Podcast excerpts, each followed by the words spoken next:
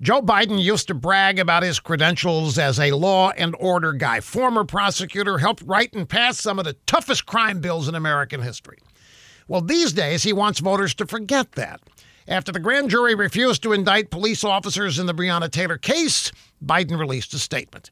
After claiming he mourned with Miss Taylor's family, he questioned whether justice could be equally applied in America.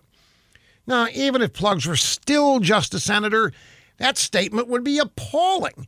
But he was Barack Obama's vice president for two terms, and now he's running for president himself.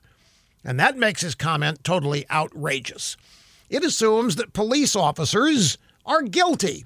It assumes that the prosecutors are guilty of bias and unable to apply the law fairly.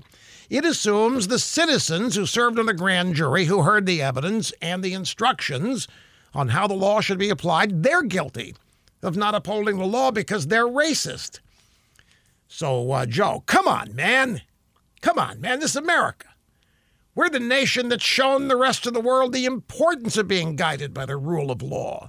And you used to know this, man. Come on. I guess you've forgotten that too, along with pretty much everything else. Come on, man. What are you trying to do here?